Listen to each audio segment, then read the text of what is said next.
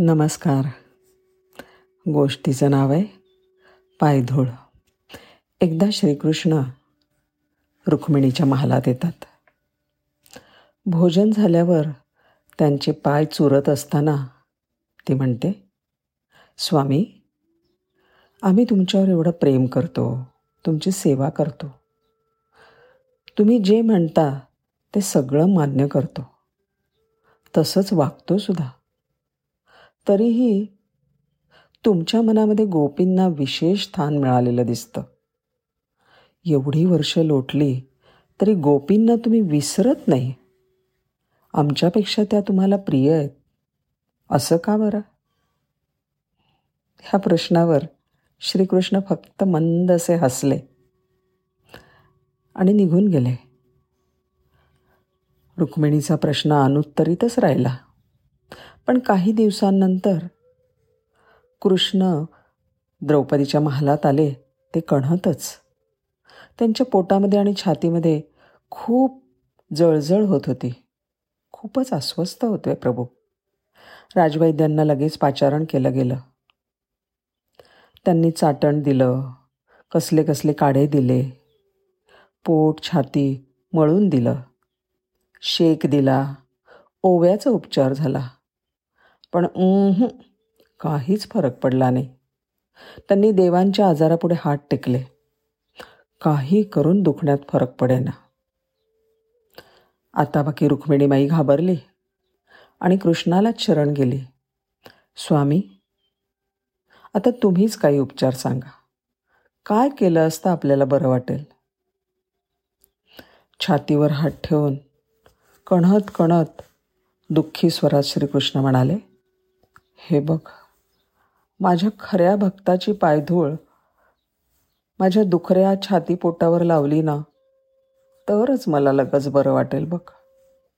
हे ऐकलं आणि रुक्मिणी म्हणते कशी मी यांची भक्त आहे खरी पण प्रत्यक्ष पती परमेश्वराच्या अंगाला माझ्या पायाची धूळ लावायची?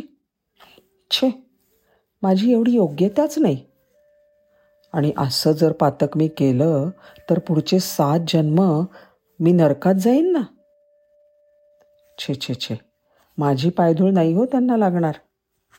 आता भक्ताची पायधूळ हे प्रभूंसाठी औषध असण्याची बातमी सर्वत्र वाऱ्यासारखी पसरली.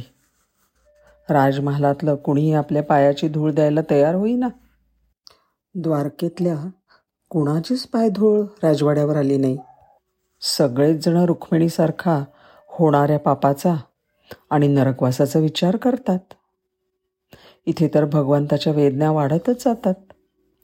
आता प्रभूंच्या आजारपणाची बाड दवंडी सर्व दूर पिटली जाते.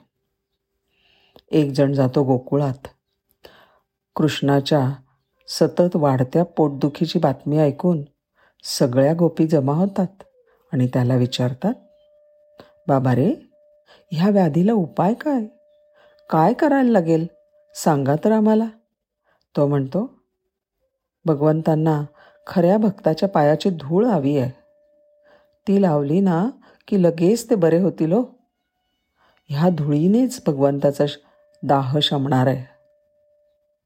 गोपी विचारतात रुक्मिणी मातेने का नाही असं केलं? दवंडीवाला सांगतो प्रत्यक्ष परमेश्वराला माझ्या पायाची धूळ लावून मी पापी होईन. सात जन्म नरकात राहावे लागेल असं त्या म्हणाल्या.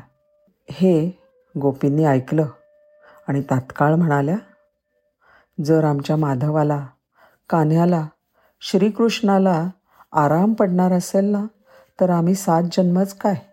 शंभर जन्मसुद्धा नरकात राहू. द्या ती माती इकडे. आणि प्रत्येक गोपीने ती माती तुडवली. पुढे ही माती प्रभूंच्या छातीवर लावली गेली. आणि त्यांचा दाह शमला. हेच ते गोपीचंदन रुक्मिणी मातेला तुम्हाला आमच्यापेक्षा गोपी प्रिय का? ह्या प्रश्नाचं उत्तरसुद्धा मिळालं. धन्यवाद.